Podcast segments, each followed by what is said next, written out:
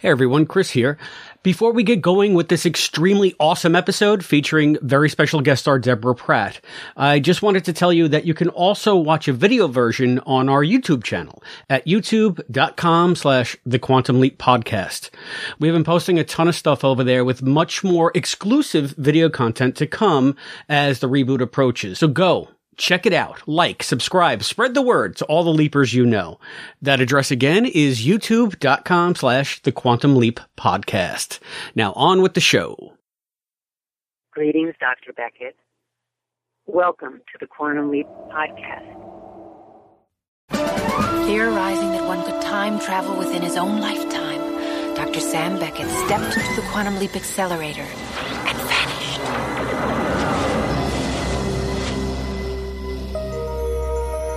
He awoke to find himself trapped in the past, facing mirror images that were not his own, and driven by an unknown force to change history for the better.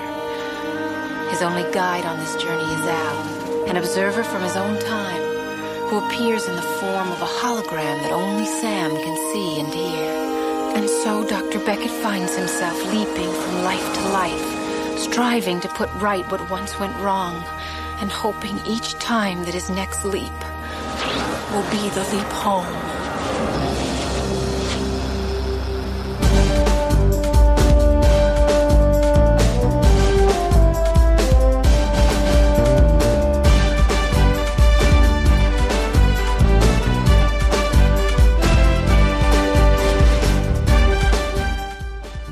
You are listening to the Quantum Leap Podcast. This is episode 104 Reboot Update with Deborah Pratt. Welcome to the Quantum Leap Podcast, everyone. I'm Christopher D. Philippus. I'm Allison Pregler. And I'm Matt Dale.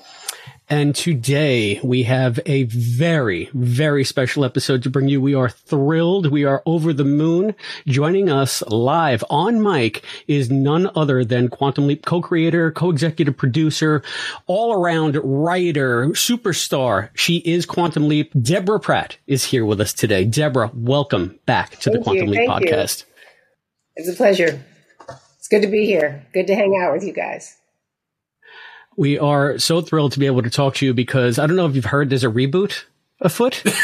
What? what are you talking about? Are you kidding me? After 30 So, years? yeah. We'll tell you all about it. We'll fill you in. so I'm just trying to uh, to think about. Uh, we haven't spoken to you on the Quantum Leap podcast in, in a number of years. I think the last time it might have been for Black on White on Fire, and um, you were so generous with your time then. Um, so I'm hoping that we'll be able to delve a little bit uh, more deeply into uh, a lot of the reboot news. I I understand that you are probably under um, obligation as to what you can say what you can't say. So a perfectly valid answer for any question I might ask can be NDA. Moving on. Is that uh, There's more than you have any idea that that would be. Uh, you know, they, they're trying to keep it under wraps. And um, they're just now finishing the uh, edits, and the studio is looking, and the network is looking. And so everybody's everybody's looking? So um, we are um, going to tread the sort of walk the line that you need us to walk.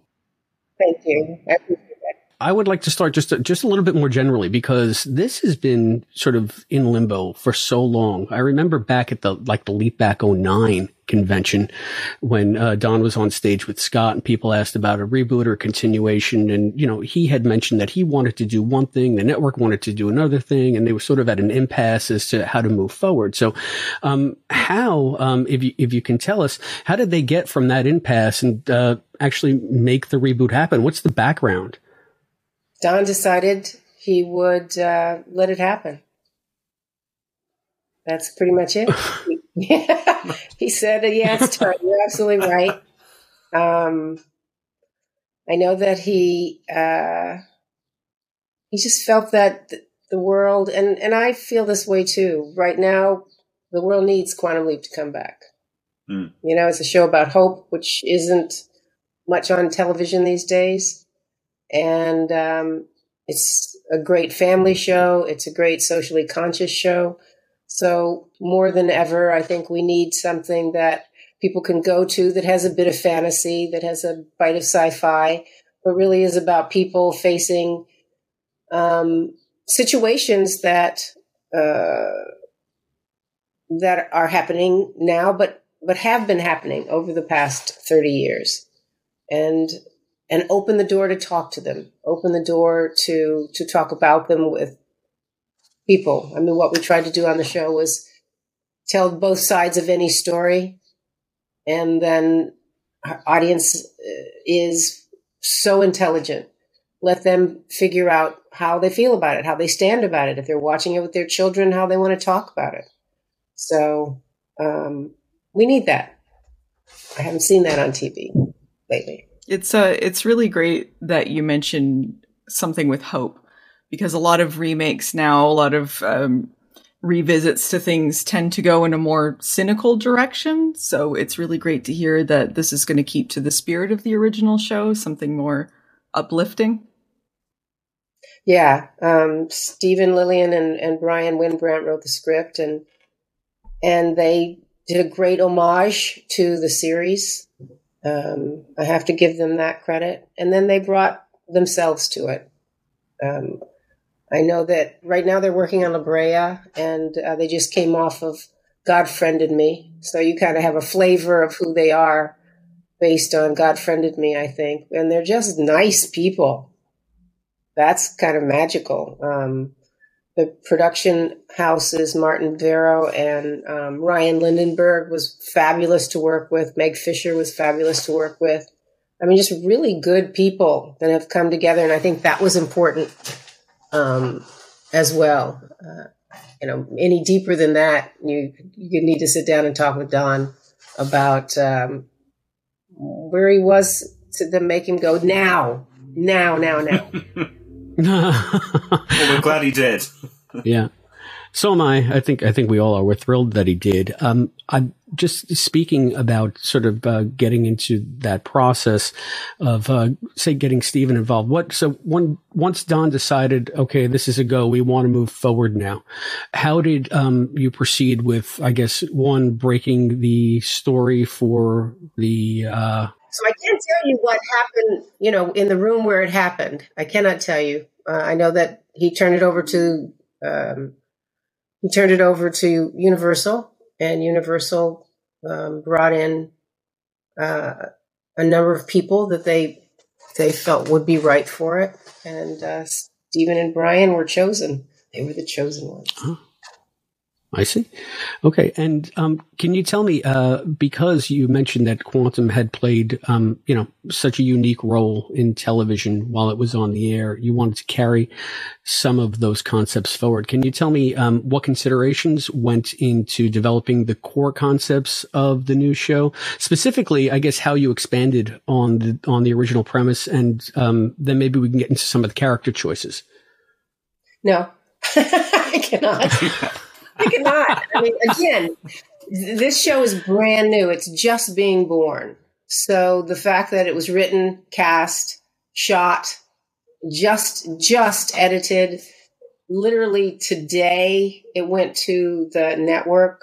Um, it's so new. It this is this show may be just a little bit early to have those conversations, and so unless the studio um, and the network said put out some kind of press release, it's not fair to to talk about it. You, and truthfully, they're like blown away by the fans. Let's talk about the fans for a second because they have gotten emails and calls, and and I go back to how powerful the fanship is, um, where people knew about characters and things they got hold of the breakdowns to find out who the characters were that they were looking for. I mean, so there's information that's out there illegally, let's say, that um, the fans, you know, they did their due diligence. They worked, they found out as much as they could and what was going on. And I love you guys for that, for, for a hundred. I love you for the fact that, and then as, not, as a matter of fact, I, I remember having a call with one of the executives and they said, who are the leapers? are you kidding? Get ready. Get ready. If you haven't met the leapers, get ready. and and I talked to them about the fact that you know, and you guys know this better than anybody that this show that the original show was moved six times in the five years it was on the air. The fans followed it. Anytime there was any kind of just rumor that it was going to be taken off the air, the fans wrote letters, and every one letter is considered a thousand letters not written. So when they got thousands, tens of thousands, hundreds of thousands of letters, they realized they had to um, they they had a force to reckon with, and um, I think that's the key element. And it's really just been finding the right time. And you're right, uh, Allison. The whole cynical nature. Uh, I, I read now and again about people talking about quantum leap can't come back. The world is too cynical. Nobody's going to buy it. You know, I guess there may be truth to that, but I think people forget this show never went off the air. It may have gone off NBC 30 years ago, but then it went to USA, and then from USA it went to streaming. And to this day, you can go find the entire Quantum Leap series on air. And I, I can't think of a meeting that I have walked into where a young executive um, is sitting across the desk from me and says, Okay, before we start, I just need to geek out for a second. I loved Quantum Leap. I used to watch it with my family, and, and every Thursday we would get together and, and I would hear these stories that were incredibly moving um, about how people were affected by the show, how it inspired or influenced events in their life as a family, as a teen. You know, the brothers and sisters that watched together, brothers and brothers, sisters and sisters that watched it together. Um, it, it had a powerful effect on people, and it it lingers to this day. And I know for a fact that when people hear the saga sell, my voiceover for the opening saga sell, people get emotional. There's a visceral reaction to it because it ties back to who they were, you know, as a parent, as a child, as a sibling. Um, that show was a friend to them. It, they saw themselves in it more often than not. And, and again, as a family, we're able to sit down and talk about it. And, um, and I go back to, to Steven and, and Bryan and the fact that they they captured uh, enough of those elements in the in the pilot from the day I read it. I went, okay, these are the people that should do this show because they obviously love it, they obviously care about it, they want it to belong to the fans in that sense. So, um, you know, and oh, and time will tell. And I and I asked the fans to, and I asked the network and the studio to give the show time to find its legs um, with with the new elements that they've added, which I can't talk about. it, it, must be daunting though after all this time with like you say there's all this this expectation and the the build up over what the last 25 years and all those memories and now to be bringing it back is do, do you or the rest of the crew feel that kind of weight on you or is it just this is such a fantastic show it's this is going to be great this is going to be loved I'm sure. Yeah. I mean, everybody feels that way because it's so beloved. You know, it's like to take anything that people love and to bring it back and not do it honor. Um, people get pissed and they will tell you about it. Really concisely, they will tell you about it.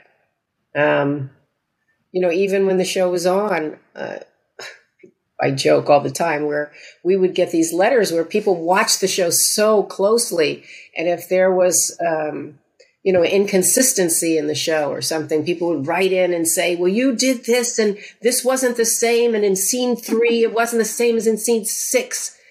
and we finally would write back and say, "Oh." Thank you so much for giving us that information. The person responsible has been fired.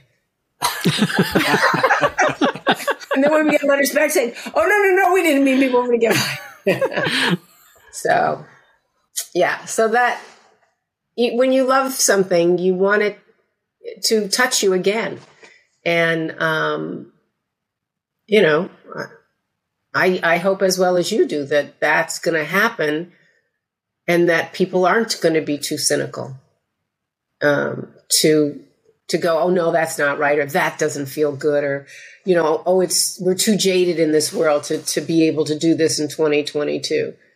Um, you know, we've got a we've got an opportunity to again take two sides of a story and and tell it whether it's just an intimate story about some people that you hopefully care about or it's a story that has social relevance to it and let the audience have a conversation about it so if you stand on one side of this very politically divided country and somebody else stands on the other but the concept and and the conversation is maybe about something that happened 25 years ago or 30 years ago.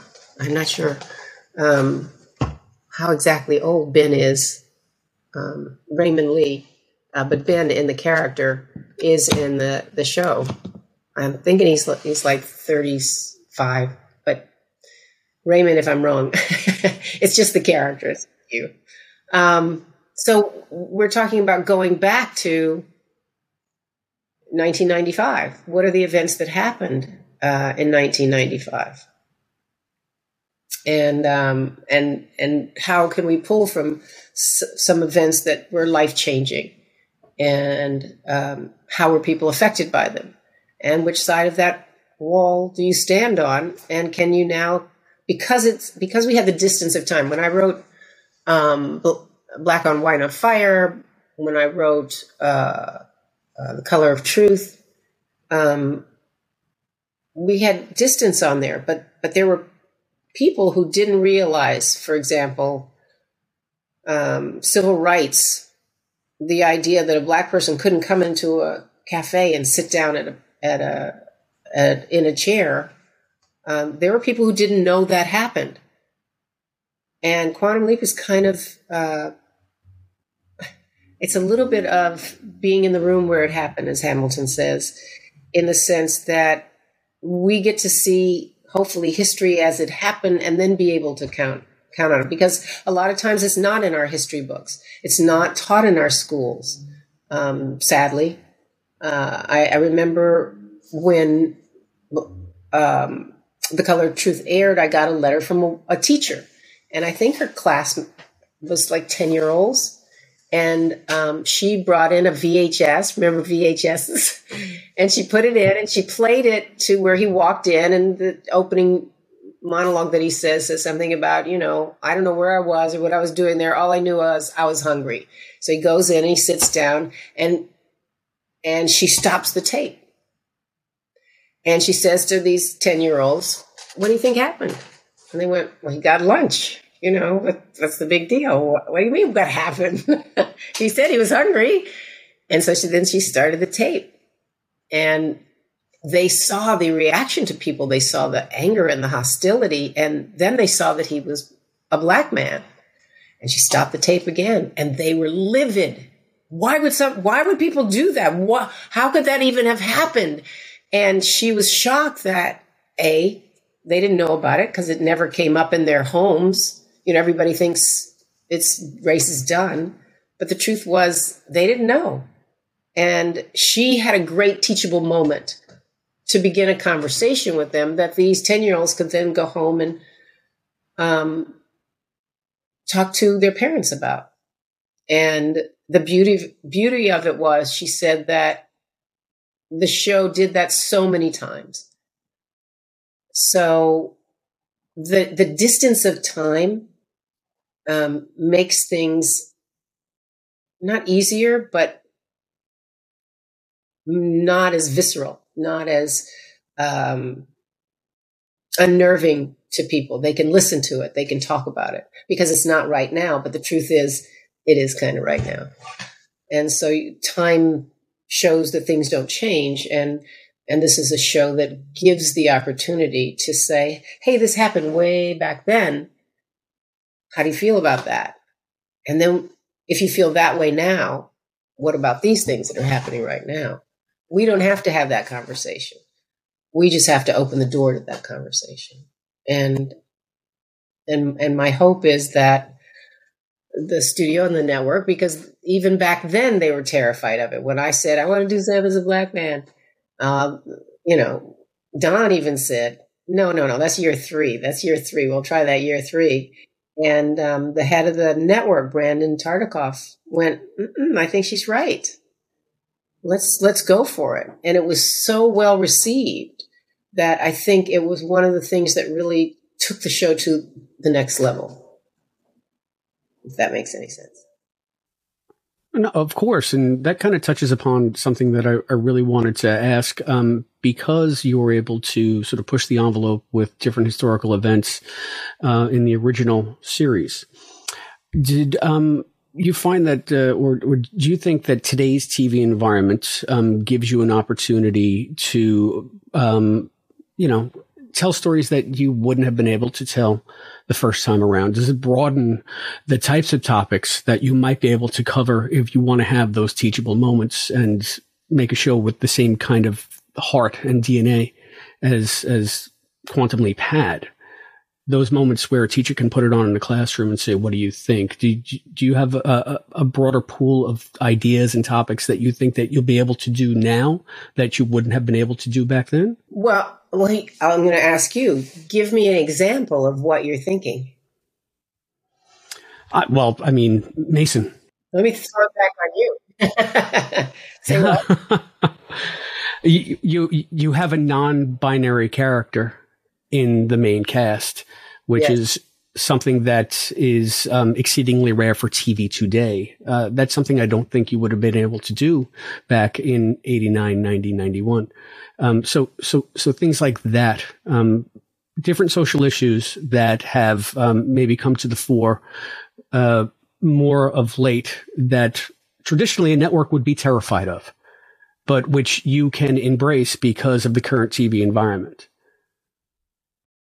Um, you know, again, you have to have visionaries in the the people that push the button to say this goes on, and even, you know, we I don't know if you guys know this, but in when we did Black on White and Fire, there were five states that wouldn't air it because it was an interracial relationship.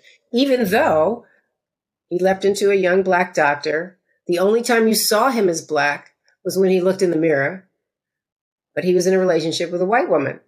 For 98% of the show, it was Scott Bakula and and I don't remember the woman's name that played his love interest uh, love interest, um, but they wouldn't put it on the air. Now, would that happen today? That's an interesting question, especially because of right now the laws that are being passed. Think about it. Think about it. That they're passing laws in Texas and Georgia and all these other places.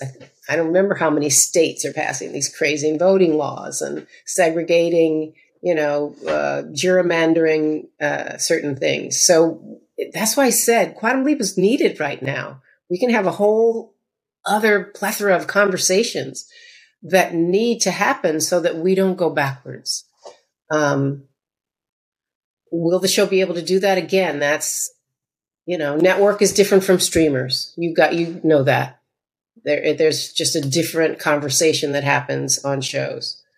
Um, so I don't know that I have the answer to that.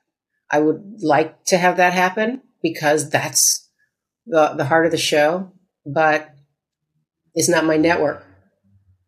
And I I would hope that there are visionaries there that are like the visionaries um, that I had the privilege to work with, uh, Kerry McCluggage at at the studio and um, Richard White's um, um, and and Brandon Tartikoff at the network. If we are are blessed with people who are saying this is a great story, these are great performances, you know, we're going to put it out there, and then let the country talk about the fact that somebody didn't want to put it on their network because they felt it was critical race theory. And, and that has, even though it's history, we're dealing with real history that needs to be told and needs to be talked about. I think that's why the show's had such a lasting impact because history repeats itself. So even if it's not exactly the same situation, a lot of things that have happened in the past echo what happened today. So I think you're right. And that's why the show is needed now. And I think that's why it's going to translate very well into the current day, into whatever issues that happens to be wrapped up in now. Yeah, well said, Allison. I agree. Um, I don't know if you're allowed to discuss this, but um, no. one thing that uh, we have we have noticed that uh, the premise of the show uh, for, for the reboot is is somewhat expanded. It's it's equally it seems to be back at the project, and um, Raymond has been leaping. So it seems like there are two aspects now that you're going to be going forward and exploring in, in anyway, the pilot sets it up that way. And it also seems that you have um, a much more diverse cast this time around. You were able to, since you were expanding the cast to, to pull from a lot of different backgrounds. And, uh, I, I don't know if you if you can speak to, to that aspect of the show for, for the reboot. I mean, I think again, that goes back to, um, um, to Steven and Bryan, and if you looked at if you looked at God friended me and that cast, it was very very diverse. So um, they're two really cool white guys who just have a vision into what the world looks like. This is what the world looks like. These are the people that are in this world, and they're taking a chance. And there are people that may or may not like that diverse uh, diversity in in this story in that cast. But I think there'll be few and far between. Um, a, if I can't say this enough times, we belong to one race, the human race, and until we get that, we're never going to evolve, ever, ever, ever.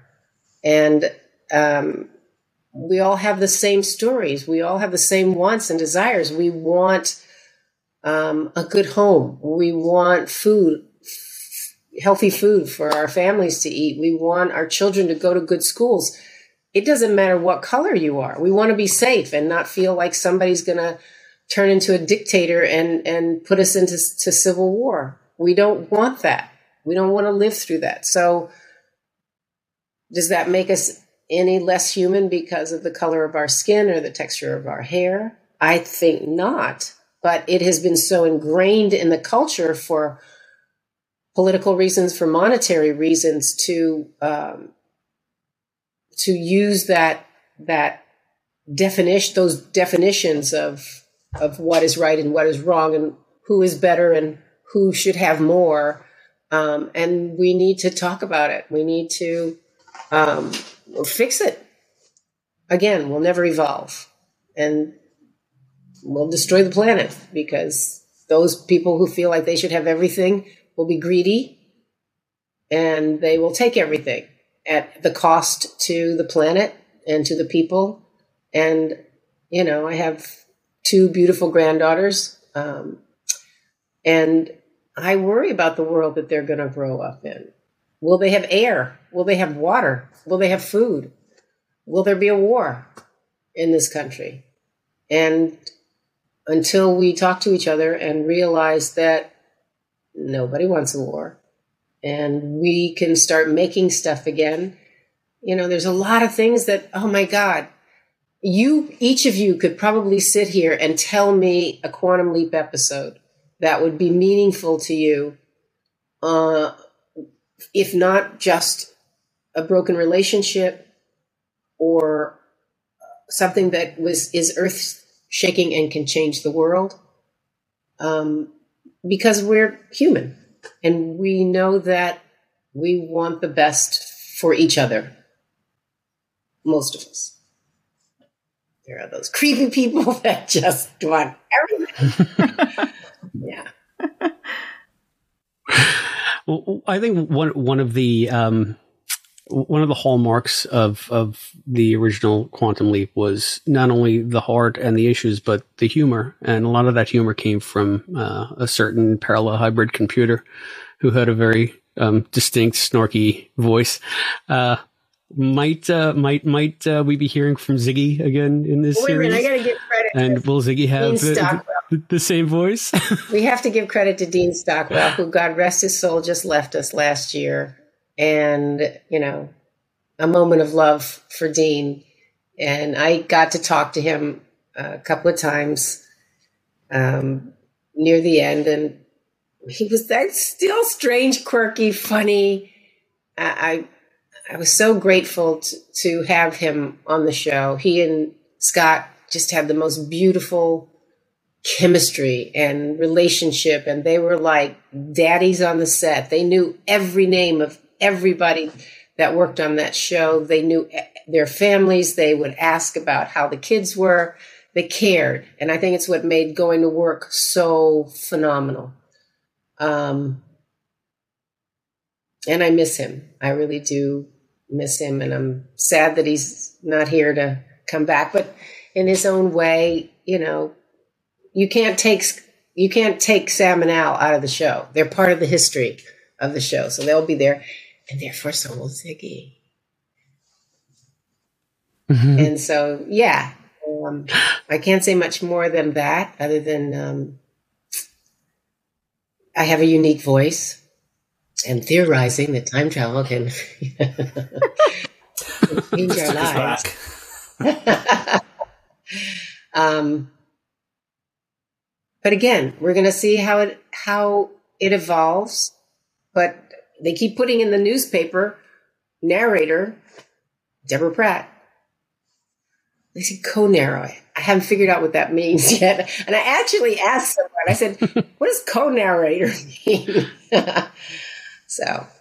Is something's being published now? Narrator, co-narrator? Oh, in the papers when they've made the announcements for various things, and they said Don and you know, Don Bellisario, Deborah Pratt, executive producers.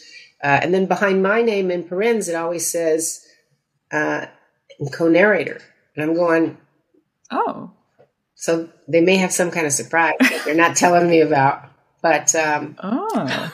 but they they also said that when they pitched um, to the network, they said that there was a hundred people, like a hundred people on the Zoom, and they opened with my saga sell.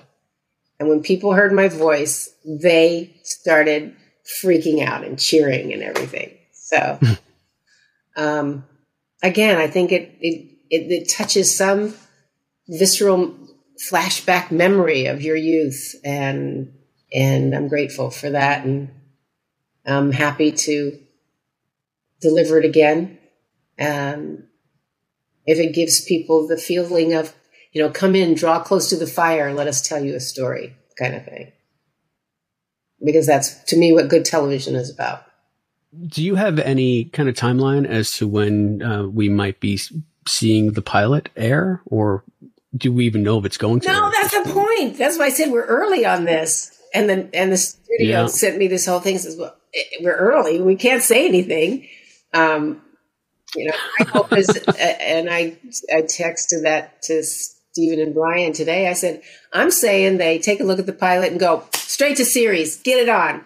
But it would still take, just let's talk about the process of, of making television.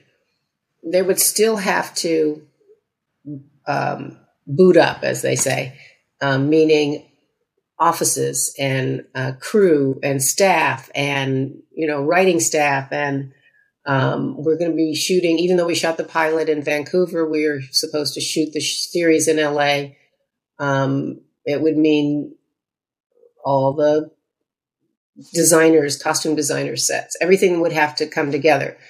Then we would start shooting probably in July. And trust me, you want at least, if you can have at least six shows in the can before you air and it takes about three weeks from pre-production to production to post-production to get that in the can.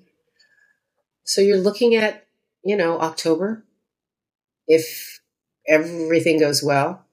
Um, even if, and that's even, that's if we have to wait. If they don't do as I suggest to them, why they don't listen to me. If I don't, if they don't do as um, I'm suggesting and saying, go to series, because then we could actually go to series, you know, go into the the the, the um, organization side of it, into development, into production, and then um, I would say we could be on late August, early September. What is it? April? Hmm, maybe, maybe. And that would kind of put us ahead of the pack, which is nice. But, you know, there's still some traditions. Again, this isn't like, this isn't streaming where you shoot all the episodes. But here's the difference. In streaming, you get eight or 10, if I'm not mistaken. And then they put it out there and you can binge it and watch it. In television, it's still appointment television. You gotta, you know, I guess you can sit it down and record the whole thing and then come in whenever you want to come in. But the beauty of it um, is that whatever night it comes on at whatever time it comes on, if you want to be there to see it, to talk about it, you've got to come to the table. And, um, you know, we forget how empowering that is. I, I don't know if anybody knows this, but in 1989, this is amazing to me. In 1989, we discovered after about the first four or five shows, chat rooms. And in the chat rooms, they were leapers. They didn't know they were leapers yet, but they were leapers. And they would talk about the show. So we could actually go in, not necessarily, I don't think we engaged with them other than to just sit and listen. We found out what they liked and what they didn't like and what was exciting to them. And now, um, you know, years later, you have that whole Twitter live feed thing. But truthfully, Quantum Leap started it back in the day when, and, and before that, it was water cooler conversation. You went to work the next day and said, Oh, did you see so and so? Did you watch such and such? And people talked about it. But I think we started a we started a trend, and um, I love that. I love that we were trendsetters. And and then you look at shows like Pretty Little Liars, um, you know, thirty years later, uh, that I guess it was twenty years later. Tw- no, 30 years later that did the the live tweets during the show and then that went on to other shows but it was the the the teens um, that that really started that and empowered Twitter so that um, Nielsen ratings had to then take them into consideration because you would have people talking about the shows um, while the show was going on. I, I tried it because that was Troian's show. I don't know if you remember, she did um, Another Mother. And uh, yep. I tried one time to sit and tweet during the show because I thought it was cool. I had to watch the show. I couldn't I couldn't divide my attention to sit there and make comments. Well, what is so and so going to do? I couldn't do it. At the commercials, I would do it. But God forbid if it was anything else. So I'm I'm glad, or I'm hoping, um, NBC will pick it up. I'm assuming it'll double window with Peacock. But I, I mean, these are things that I don't know. I can tell you my wishes. That's about it. So I guess uh, the question that I draw from that is that from everything we've read in the trades and stuff, it, it seems to be um, a foregone conclusion that this will be a streaming series for Peacock. Are you saying that there's a chance that NBC might pick it up for regular series on the today. network? So I don't see why not. I know that they. Okay. Yeah, I mean, I, that's where it went. Uh, and again, the whole hierarchy, it's an enigma to me. To me, they're kind of all the same, you know. It, the double window idea. So this is just, if anything, my opinion. I can't say one way or the other. All I know is it went to NBC today. No one's called it's um it's in, interesting that you'd mentioned that um the pilot shot in Vancouver. If it went to series, it would be shooting in L.A. I don't think I'd heard that before. It happens a lot. Like, is this just a, a budgetary yeah. thing, or yeah, you just get a lot more for your money up there. Um, but it's but to have a show that actually shoots in L.A. is very expensive. You know, and in mm-hmm. truth, they had a lot, a lot more money than we did, which is you know, you'll see on the screen how and why um, we couldn't do. We we couldn't. You know, very very rarely did you see Gooshie or Al in the imaging chamber and stuff like that. We couldn't do it. We couldn't afford it. You need a big budget to, to create all that that visual effects, and um, so I'm hoping that that they got to do what it looks like they're gonna gonna, but who knows? I mean, it may revert back to. There's so many unknowns. There's just so many unknowns. That, that's to be so cool, though. just like it's going to be cool to see. Like, I want to see, yeah. I just want to see like the really cool project stuff, and I feel like it really is going to get picked up for series. Like, I'm really stoked for this, and like I'm stoked to see like the waiting room when it's not just a blue screen and stuff. You know, like kind of like what what it can be done with it now, and just um see the evolution of this this franchise. Me too. Me too. Can I infer from what you just said that the final cut is done? Oh well, no, because then there's still studio, there's still network notes. Oh, okay, okay. So you get the director's cut, and Helen Shaver was wonderful. I mean, she just had some visionary um, uh, ideas on how to shoot it, and um, it's very lyrical. I like her shooting a lot. This, uh, and then it goes to the producers, and they do a cut. Then it goes to the studio. They give notes. They get a cut, and then the network, who's the finally final determination, um, gets a cut. And then I see. So maybe you're, it makes. you're waiting on. Yeah, we're waiting on notes from the network Gotcha. to see what they liked and what they didn't like. Oh, and then there's test audiences. You know about those, right? I'll volunteer. Yeah. There you go. Yeah, I, think We'll in all on say that on. I think we should stack the deck with leapers. Absolutely. If anyone knows Quantum Leap, it's us. We'll be like, all right, here's our Put notes. you in a room with a little, a little, uh, a little. I don't know. It's like a remote, and it has a dial on it. And if you like something, you turn it up to a certain number. If you don't like something, you turn it down. So that that still has to happen. And then there's, you know, if it doesn't get picked up instantly, it goes to what's called upfronts. And upfronts is where um, they then let the press look at it. And based on, you know, they announce to the press these are the shows that have been chosen. They get to see the first, um, the first public viewing, and then that public viewing goes to um, is what goes, you know, and then they'll still make changes all the way to the end. Trust me. Trust me, they'll make changes all the way to the very end. But you'll get to, you know, you'll get it last. What can I say? The people that really deserve it want it. You have to wait. We've waited this long. it's kind of cool following from this stage though, like the little bits and pieces, a lot of which is Matt has dug up and put on his website, you know, trying to figure out like what's going on and see how it evolves over time. Again, I really think it's going to get picked up and it's going to be cool to see like what the final product is going to be.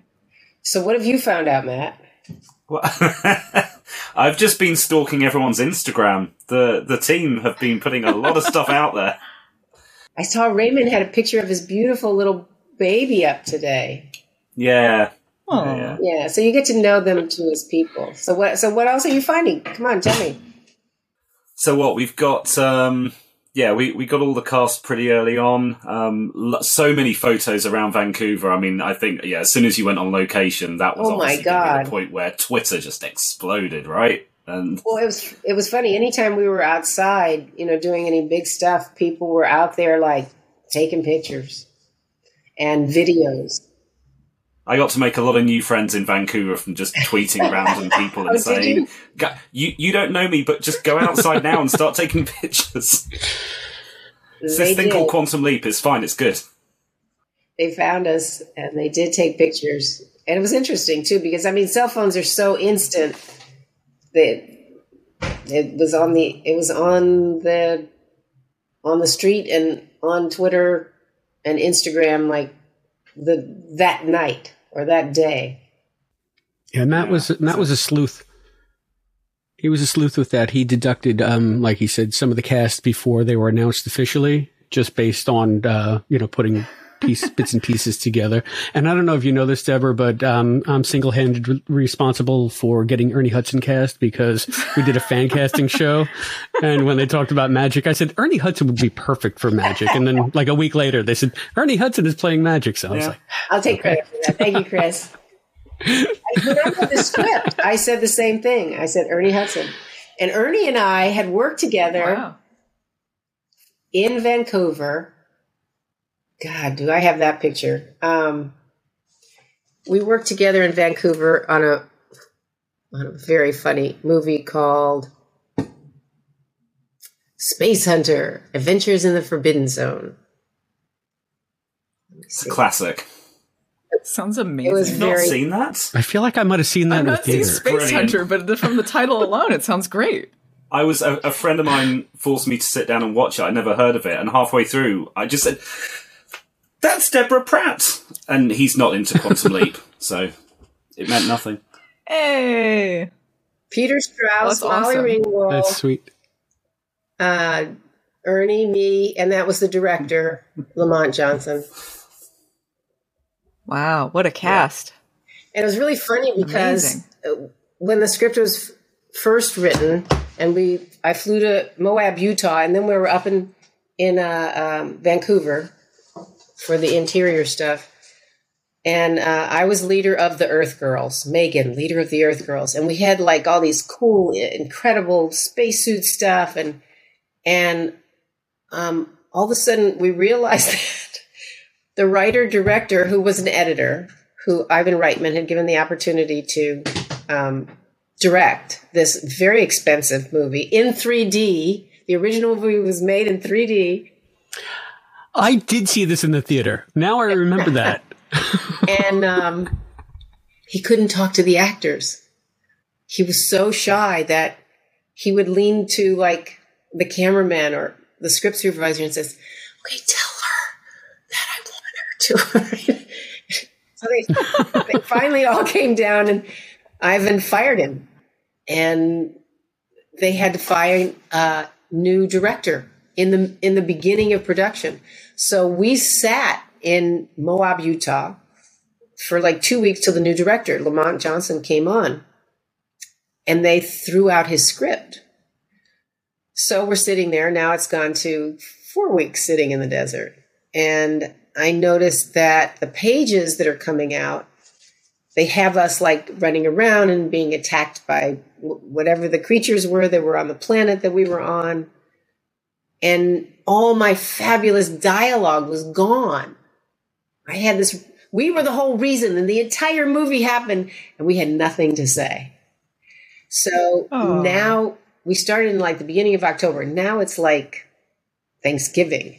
And I go up to Lamont and I said, Lamont, you know, the whole reason of the film is that the Earth Girls are going to be rescued by these people, and you know, we should really have a presence in the movie. And he goes, No, no, no. I think the Earth Girls are like the Golden Fleece, off in the distance, unattainable. And I went, oh, so I went and back to my room that night, and I knew that the writers had a writer's room. And I literally left my room, went to the writer's room. It was open, and I sat down and wrote the first thing I ever wrote for a movie, which was a seven page scene for the Earth Girls. And that next morning, I took it and I gave it to Ivan Reitman. The only thing I say in that movie, I wrote. And that's what made me become a Wow. it's it's the true story. It's the only reason I I realized that unless I write for myself, nobody's going to write for me. Sad but true. Do you envision a place for yourself if this goes to series on the writing staff like you had in addition to producing and voicing Ziggy? Um, I know I want to direct an episode. I I also want to. I have. I don't know if you guys remember. I started writing a book called Time Child about Sammy Jo, and um, I have always believed, and I'm going to say it again and again and again and again. I believe that Quantum Leap has the same marketability as Star Trek. So there can be a series of Quantum Leap series, and there can be a series of Quantum Leap movies. And my and Don has talked about doing um, uh, a movie as well. And so I would really like to do the movie. Uh, you know, we haven't had the conversation of of um, how deep involved I'll, I'll, be with the show. I, I I'm definitely a part of it. I mean, I, I've been there for all of it. I give my notes and and they're very respectful to them because I know the show. I know the secrets. I know all the Easter eggs. I love that they put magic in as an Easter egg. Yeah, we were we were a bit dubious when we heard that. We said that sounds so much like fan casting. That can't be real. And lo and behold, like the next day it was confirmed. we were like, wow, that is so cool. Somebody who knows the show is obviously writing this for us in some degree. Yes, absolutely. So it gives it gives us hope. Mm. Yeah. Absolutely. That's what makes it very exciting. And um and that's why I think it's going to be a really good show. And you know, as it fans out if uh they got me in the sense that I always tell the story of, you know, King Solomon, where the two women come up and say, That's my baby. Well, that's my baby. And Solomon goes, Okay, I'll cut it in half and give each to each of you. And the real mother says, No, no, give it to her. I would rather that it live than that it die. And so, no matter where Quantum Leap goes, I'm going with it in some capacity or another. and we'll figure those things out. Um, as time goes on, I do. Uh, I think my voice uh, as Ziggy and, and the narrator are unique to the show. And oh, look at that cute face! All those kisses. I'm sorry. Thank you, Penelope. It's Penelope. Penelope. Penelope Cruz. Penelope's a fan too. I apologize. That's okay. she found me. I saw Alice. She's like, "Where's Daddy? Here he is." Um, oh, yeah, yeah, So I don't. I don't know that those those decisions have been made. Uh, they can't be made until the show's picked up. I think that's why. Um, I think that's why I can't answer that question in the sense that until the show's picked up, I don't know what what's going to happen with it and where my needs are going to be. So maybe I can broaden out from that question, giving uh, given that this might be um, in a streaming environment. Uh, we know that um, Quantum Leap was very much an anthology series, and it was just Scott and Dean in different situations every week. It seems like this series is at least going to take place somewhat back at the project. Um, do you see a, a, new series, if it goes forward, um, embracing more of the serialized nature of of TV shows today. NDA. And um, NDA. Was gotcha. that safe okay. word? That's your safe word. I'll just take that as a yes. Penelope's going to tell okay. everyone. that's that's it. Penelope sat on my lap, and NDA. It's the first time it was invoked. But uh, all right, all right. So, can we see the new hand link? NDA. But I have to say they were, they were so enamored, but and I couldn't find mine. Dean got one, um, I got one, and the studio got one. And they put the studio one in like a glass case somewhere. And over the years, it completely yeah. faded, completely. Mm. And then um, when Dean passed away, uh, his son sent me a photo of Dean's. And I forgot how absolutely beautiful it is. I'm going to have to go in my storage where I have so much stuff and see if I can find it. Wow, that is a beaut. There. Mm-hmm. There, there, there. It's, it's so beautiful. Really and cool. It still works. You know, so it's got its own special powers. I hope that somehow or another it, it ties back in in some way, but I don't know. I don't know. And the new one is pretty cool. If you remember, you know, we had a couple of versions Not many. Once we went with this Mhm. one, we were we were with it. But if you remember when the show first came on, there was one um, that was like clear smoked plexiglass. hmm Yeah, uh, I love Mhm. that one too. It was just so clean and futuristic looking. So it, it makes sense that that it would evolve again. And um, and I can't think of the production designer's name. Margot, Margot, Margot. I loved her work on everything. She's very talented, and I think she'll blow you away. But I got to find her name because I want to say it right. Is it wrong? I'm going to my own website to race you for this. Will it show it? We'll show it on the IMDb or something. Uh, Margot, ready? Yeah. Yes, Margot Ready. Um, very talented woman, and um, and I I hope we get to steal her down to um, Los Angeles when the show goes. I don't know if she's native to Vancouver or not, but she every set I walked on, I just went wow. She just kind of blew me away. The designs blew me away, and um, and and she was nice. I keep telling you, all the people on the show were really nice, as were the people on the original show. So I feel, I feel that energy, you know, and I feel like, I mean, Scott definitely deserves movies. Um, I've always thought of him as a movie star, and and I really hope that we get to do the Quantum Leap movie so that he would come and do one or two or three or five of them. Yeah. We did Star Trek, right? we have to have a reason to Yeah. come back, so let's do the movies for sure. This gets me excited. Absolutely. All the possibilities. It's talking about th- that that production design. Uh, the future of Quantum Leap had such a distinct look. It was it was off the wall a little bit. Um, Jean Pierre's fashions were amazing.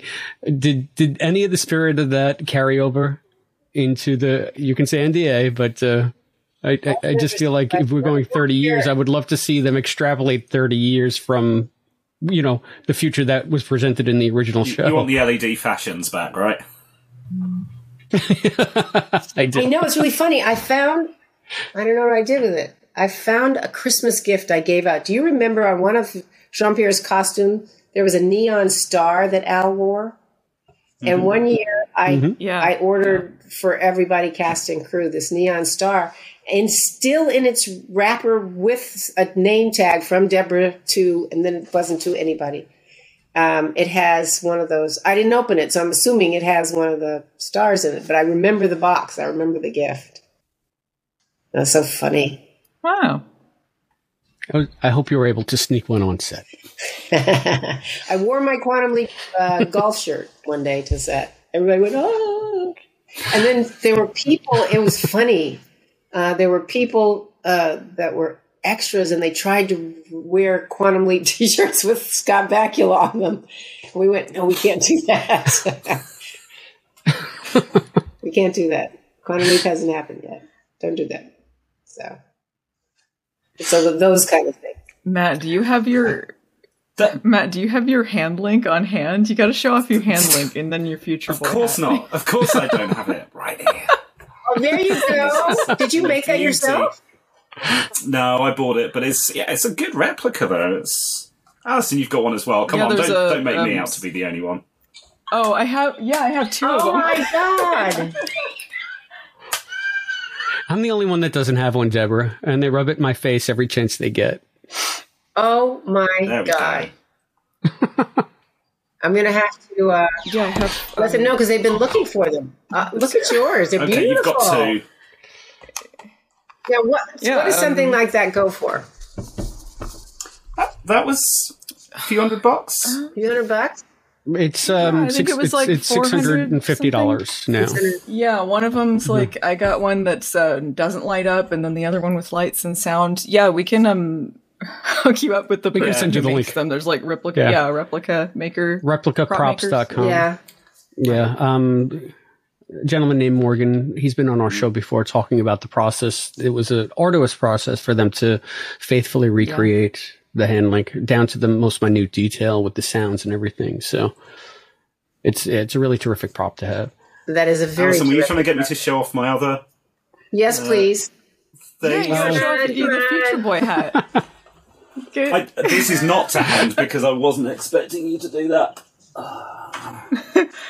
From Richard. Richard Herd had this in his collection until just a few years back. You remember which episode that was from? Future Boy.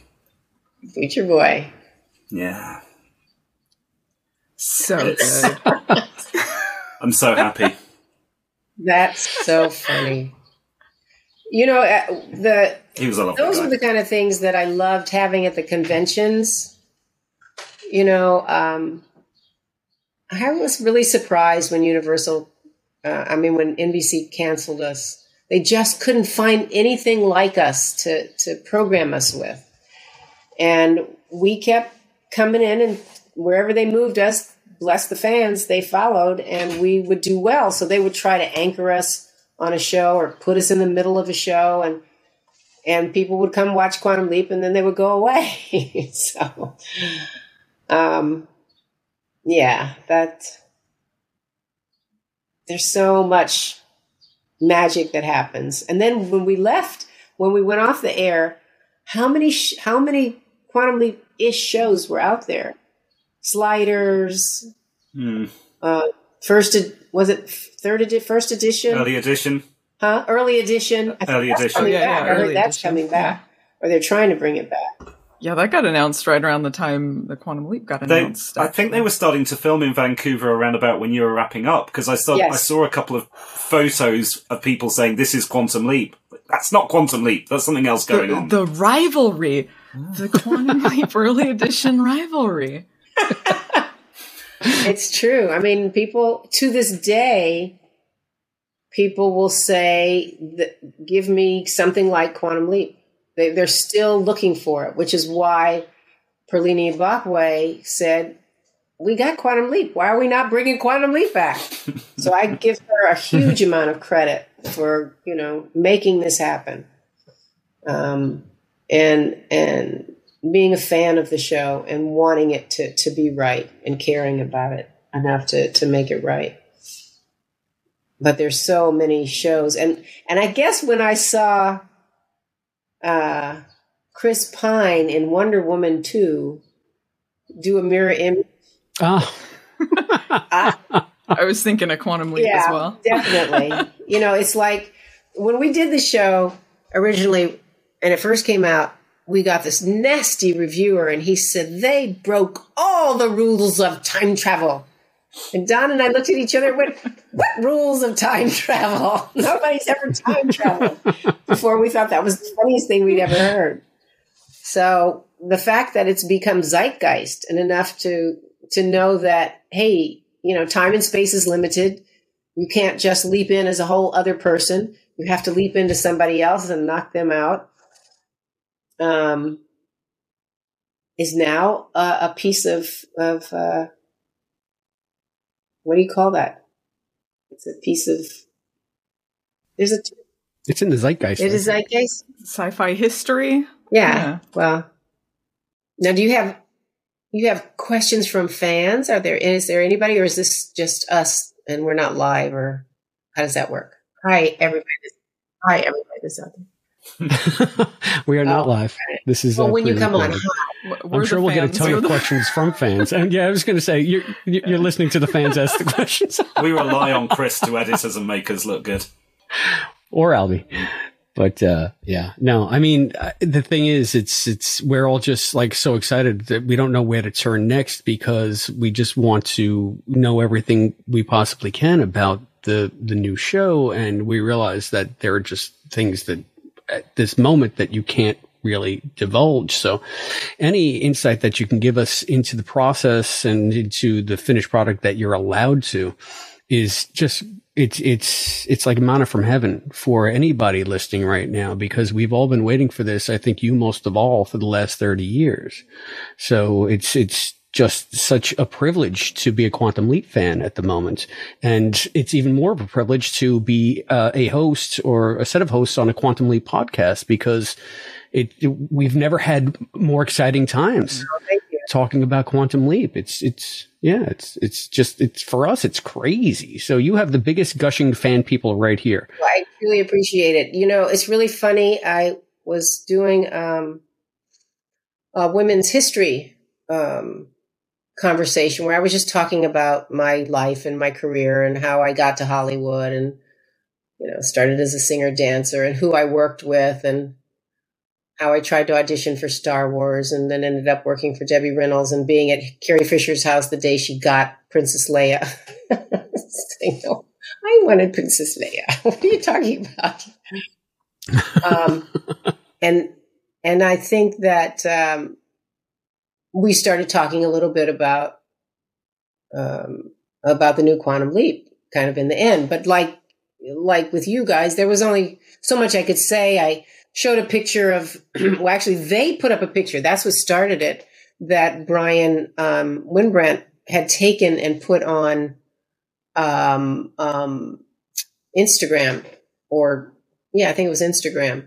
Of we all went out to dinner. So the full cast, Bryan and Steven, Helen, and I, we all went out to dinner in Vancouver, and he we took a group shot, and he posted it and um, and so I said I started introducing uh, the cast and and talking about uh, Raymond Lee and Raymond and Caitlin Bassett, who is brand new, brand new. I mean, in the sense that I she won a ABC Star contest after she had come off of three tours in Afghanistan, which uh, Wow. It was pretty impressive right wow, there. That's crazy. And she decided to go into acting. And um, she she won the same contest. I believe Jesse Williams won that got him on um, uh, Grey's Anatomy. So it's it's kind of interesting that that turns it out. Ernie Hudson, of course, Nanrisa Lee, and Matt and Mason Alexander Park. So everybody was in that picture. Um, and I think I think Brian Lindenberg was in it too. So I started, you know, just introducing the cast at that point, but there was not much more I could say. I I was shocked, and you may be shocked at, you know, people are like you; they're out hunting for any bits of and pieces of information. So it got picked up, and I think to today or the past couple of days by uh, Wi-Fi. Um, Sci-Fi Wire. Sci-Fi Wire, right? Sorry, Sci-Fi Wire. Right. Yes, Sci-Fi Wire, and one other. What was the other one? I only know because it popped up on my Google. Oh, really? Today. Yeah. So it's all. And it said Deborah Pratt and Ziggy 2.0, and I didn't read it because I don't know if you know this. We're we're big fans, but Alice and I have both decided uh, that we want to be like kids on Christmas yes. Thank you. Thank when this comes out, you. we we so it's but it's so hard, you know, walking that line, being you know trying to bring new stuff onto the podcast, but yet mm. remaining spoiler yeah. So it's going to be increasingly difficult, I'm sure, as you know more stuff. There's a lot of stuff out there. Um, okay, so sci-fi.com and bleedingcool.com. You know, it's not mainstream news by any point, but you know, it. People want to know. They're like you. They they love the show. They care about it being as good as it can be, and um, inquiring minds want to know. But I think you're right. It's Christmas. So don't open, don't find the presents in the closet. Leave them alone. Appreciate what's still out there. The, the, the original is out there and will stay out there. And I think maybe it's just because it's a time travel anthology. It never dates. You know, you're already dated. it's a period show from the minute you turn it on. So it, it doesn't matter that um, that was made in 1989 and supposedly took place And you know if he started the project in 1995 and and it was failing by 1999 1999 was when he and that's always been a big kind of argument back and forth um, was when he left. He did his first leap. And um, when you were talking about and I give Don big kudos for this when he did the girl in the high heels with the sparkly shoes and in that opening sequence, um, because we couldn't afford to go in to do anything but the actual leap itself. And the car, uh, I think it was like a Ferrari that they bent neon around to show. And it's really funny because a lot of that, maybe not necessarily exterior on a car, but if you go into the very high end cars, there's all this neon on the inside and colors of these big expensive cars. So I, I think um, it was very f- future th- thinking that um, we did that. And then again, Jean Pierre Dorléac is incredibly talented.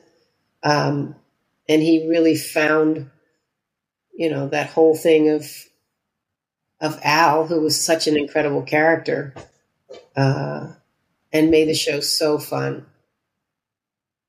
And I feel bad for Ben because Scott was in every scene. We tried to kill him. We didn't mean to. We didn't but the, my favorite thing in the world was to walk into his trailer and say, and say, "Okay, this month you're nine months pregnant, and you're going to have a baby." and he would look at me blank face for a second and go, "Okay, okay." And I went out and I got um, a maternity belly, and it was a nine month belly that you strapped on. You filled it with hot water, so you felt the temperature change of your body. You put mm, shotgun pellets in the pockets that laid up against your kidneys, so it made you feel like you had to go to the bathroom all the time. But what it did was it made it so that he could not just stand up because you can't lean forward.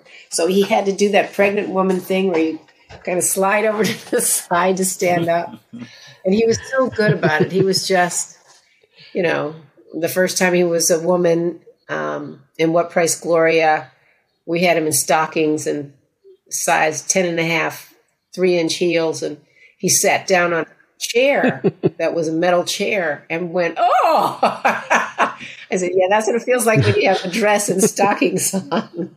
He says, I have new respect for women. And he was in labor for three days of shooting for, um, what's the name of that show where he had the baby? Uh, Eight- eight and a half Eight and a half months. and um, it was exhausting. And he says, "I have great respect for my wife now. I I was there, but I had no idea.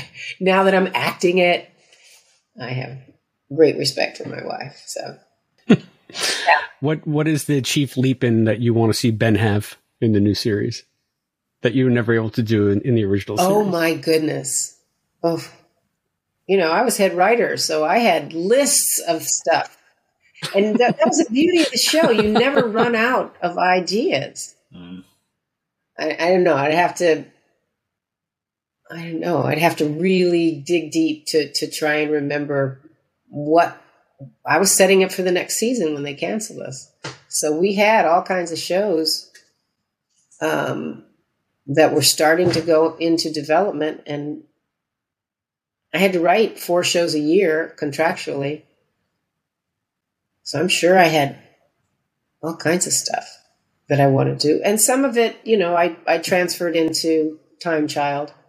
There's some things in there. And I was very careful through the series to, even if I didn't write it, I gave it to other writers to lay in Easter eggs that would be, um, that would be things that we could do going forward, you know, setting up, um, the, the time that um, I did shock theater and Al leapt, you know, because of this phenomenal electrical storm. That was, you know, Mm. very much along the lines of, uh, well, not Back to the Future, but the fact that you could use that much intense power to shift between the two of them. And we were very definitive about our rules. There were specific quantum leap rules. I'll never forget somebody came in and pitched an episode and they said, and so they're in a farmyard and Al walks through a cow and when he comes out on the other side, he's got a glass of milk. And I went, nah, nah, nah. Because he didn't really walk through that cow physically. So there was no way he could have gotten a milk unless he had a glass of milk before he walked through the cow. Then he could have had it. So you know, our rules were very specific. And then when we broke them, occasionally we broke them, you know, nobody but animals uh, originally could recognize that it wasn't you because they could do it by, um, because they saw who you were. I mean, the whole idea is we exist and we, we keep this energy of who we are out in front of us, vibrating like this. And so that's what everybody sees. People see in many ways who we are, what we want them to see. Um, and the idea that uh, children under five could see the truth, could see Sam, could see Al. Uh, I thought, let's do that. So you can you can break the rules, but you have to have you know pretty definitive established rules um, to go in and and do that. I'm trying to think. I'm trying to think. What was your take on the Evil Leaper? We did three Evil Leaper episodes. Oh, we've, we had, we've had three podcasts all about what it. Was it? What yeah. Was it? Well, Matt. I love them. They're, they're some of my favorite Matt, episodes. Yeah. I wanted to see more of them. So, but, but tell me, tell me what you stuff. liked, what you didn't like, what you thought about, where they came from. You know, I mean, I wrote the first one, so I have my own ideas. But I'm just curious. This, I didn't answer those questions. What people thought. Yeah, it was just such a great new development having uh, just just the concept of having a recurring villain of some kind. It's you know, um, yeah, and what a great way to do it. The kind of the, the, the mirror image of Sam, the yin and the yang, the this just yeah, having that the same concept but the complete opposite, and the actresses were fantastic. So yeah, it, it would have been great to see more of where they came from. But then I suppose we we'd had several years right of, of not really having much of the background of Sam and Al, so having that mystery is quite good as well. Right. Yeah, that's interesting. And you know, when we talk about the fact that there could be a series of series, you know, in a in a way, mm. the Evil Leaper could be there. That could be their its own series. I guess is what I'm trying to say. If I can get people, that'd be pretty cool.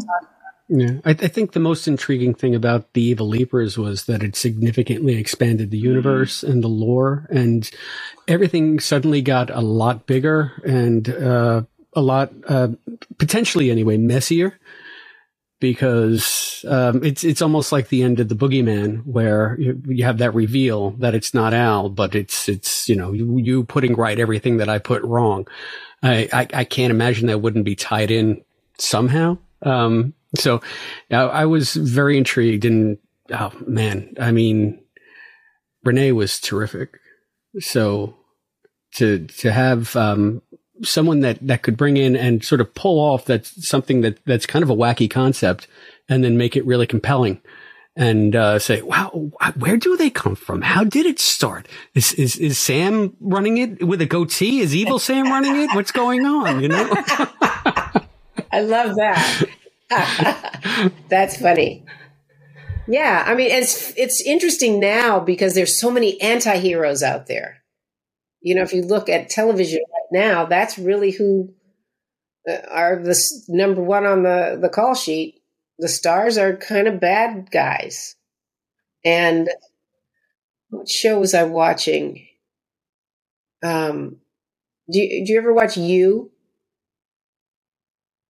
It's a, a Netflix show about this really nice guy who owns a bookstore who's a stalker and he's and he falls in love with this girl and he starts stalking her and finds out everything about her on her social media and then accidentally meets her and starts dating her and it's so creepy and he's so good. And then you find out that he's like a serial killer and i went what what yeah interesting show uh, i mean and then dexter which for years and years he was a kind of a weird hero. He killed only bad people, but he was a serial killer. Um, he was, was such, a nice, nice guy. guy. which is what they always say.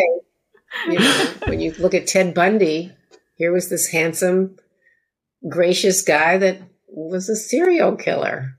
They're out there. Maybe it's a way to teach people to recognize creepy people.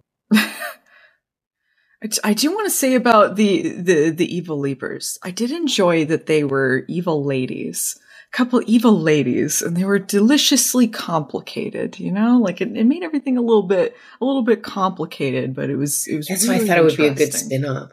And the fun part Mm. was that they were women, you know, and it was at a time where very few women ran shows. I was talking to somebody about Police Woman, and she was like the only woman in the show. Every other character was a man. And so basically, they took some male character, turned it into a woman, and called it Police Woman. But then everything else was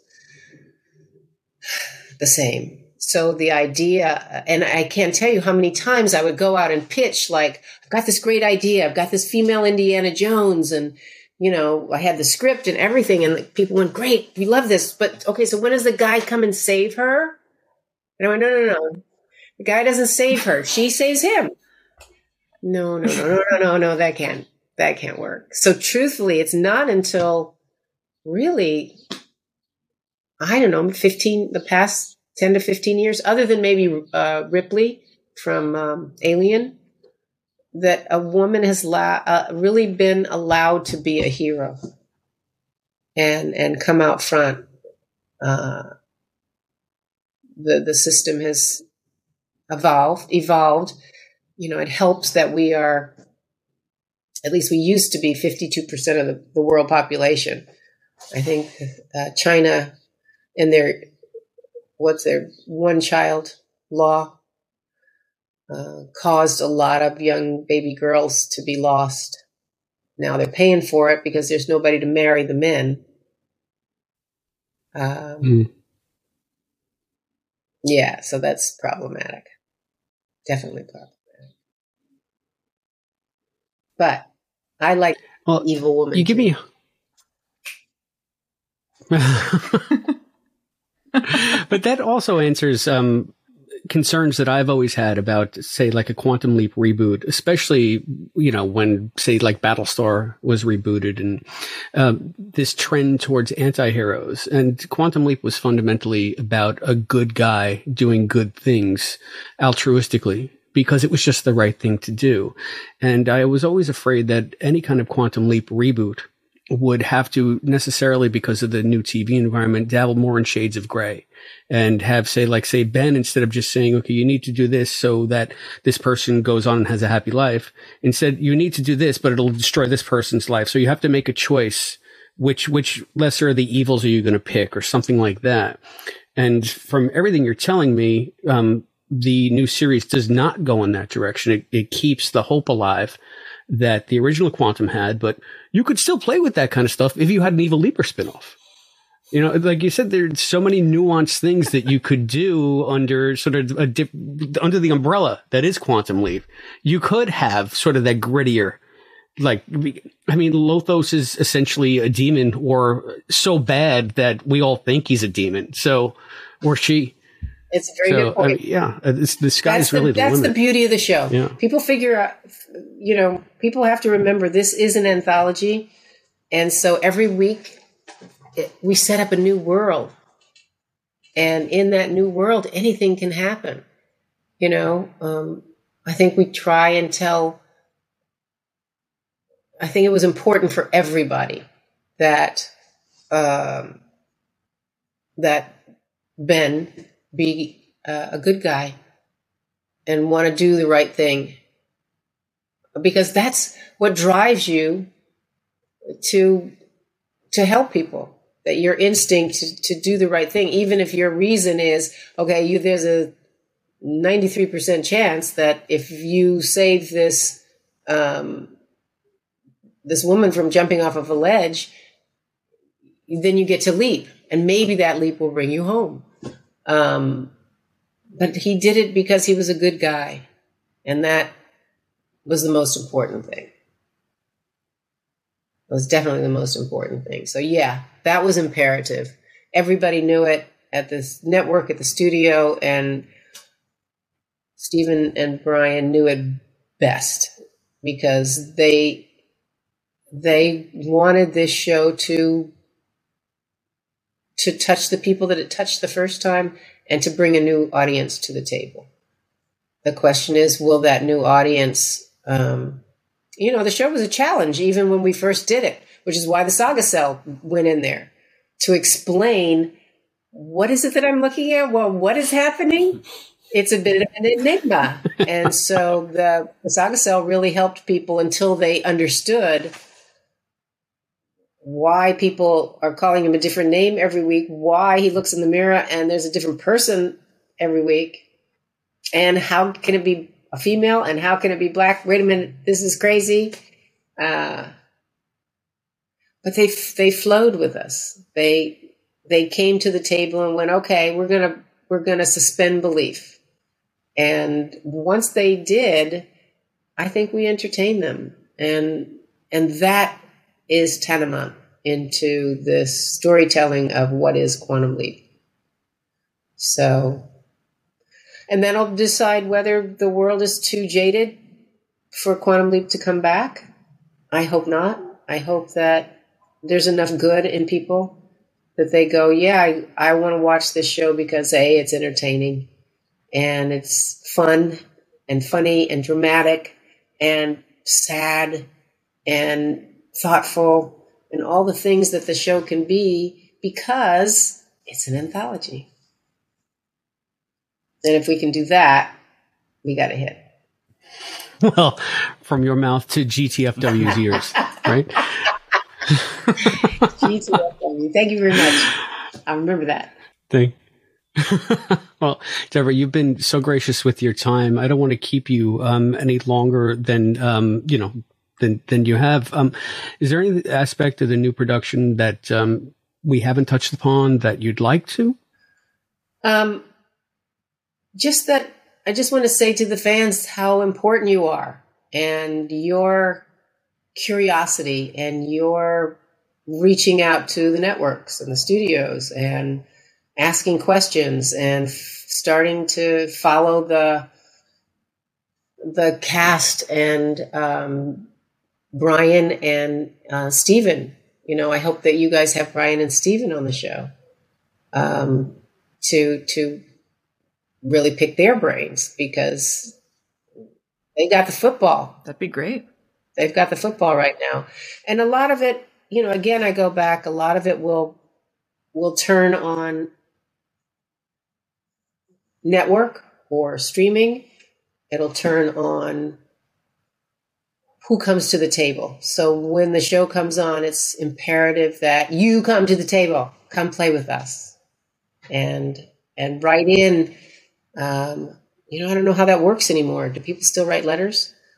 Uh, and if you wanted to, I think it's hashtags. hashtags. Ziggy QL. That's going to be my new hashtag. How do, you, how do I set it up so that it's mine? Ziggy QL. You have to teach me, teach me, teach me.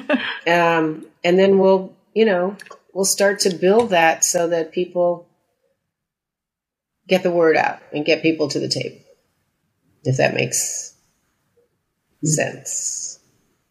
Yeah, we we will help you in as much as we can. Sure. Uh, that is our mission here because it's the one thing that we want to see. I think most in the world. Um, thank you so much for this wonderful glimpse of things to come.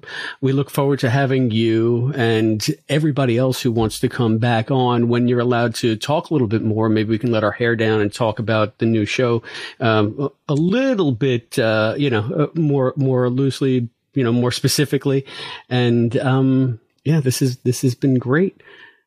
That was it. Thank you to you, to Allison, to Matt, to Chris, um, to Albert, wherever you are, uh, to uh, to the fans who have stuck with this show since it started, who have discovered us along the way, and um, and loved the show and the characters and the people. Uh, thank you.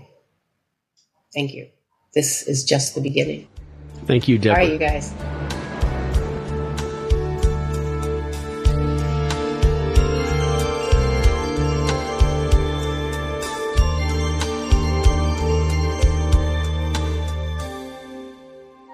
Okay, Leapers, hope you enjoyed that. If you want to tell us what you thought of this interview with Deborah or submit any questions for future interviews, there are many ways that you can contact us here at the Quantum Leap podcast. You can get us by phone at 707-847-6682. You can email us at quantumleappodcast at gmail.com. You can follow us on Facebook at facebook.com slash quantumleappodcast. You can hit us up on Twitter or Instagram at Quantum Leap Pod. You can follow us on YouTube at youtube.com slash the Quantum Leap Podcast. And you can always go that extra mile and support us on Patreon at patreon.com slash the Quantum Leap Podcast. Just remember that we may use your comments in an upcoming episode. Speaking of which, there is so much more information yet to be revealed about the reboot, and you'll hear it all right here on the Quantum Leap podcast as it becomes available. So on behalf of Albie, Allison, Matt, and Deborah, thanks for listening. Thank you for joining us for this episode of the Quantum Leap podcast, hosted by Allison, Matt, and Chris, with voice talent and contributions from Hayden McQueenie and Zoe Dean. Visit us at quantumleappodcast.com. To support the show, please go to patreon.com slash quantumleappodcast. The executive producer of the Quantum Leap podcast is Albert Burge. Christopher DeFilippis and Hayden McQueenie are the co executive producers. Morgan Felden, Charles Allen Gossard, and Ben Kirkham are the producers. The thoughts expressed on this podcast are those of the individual and do not necessarily represent those of the Quantum Leap podcast, its partners, or affiliates. The Quantum Leap universe and all it contains is the property of Belisarius Productions and Universal Television. The Quantum Leap podcast is not affiliated with Belisarius Productions or Universal Television, and no copyright infringement is intended. Please visit Barrenspace.com for this and other amazing content. The Quantum Leap podcast is a Barren Space production.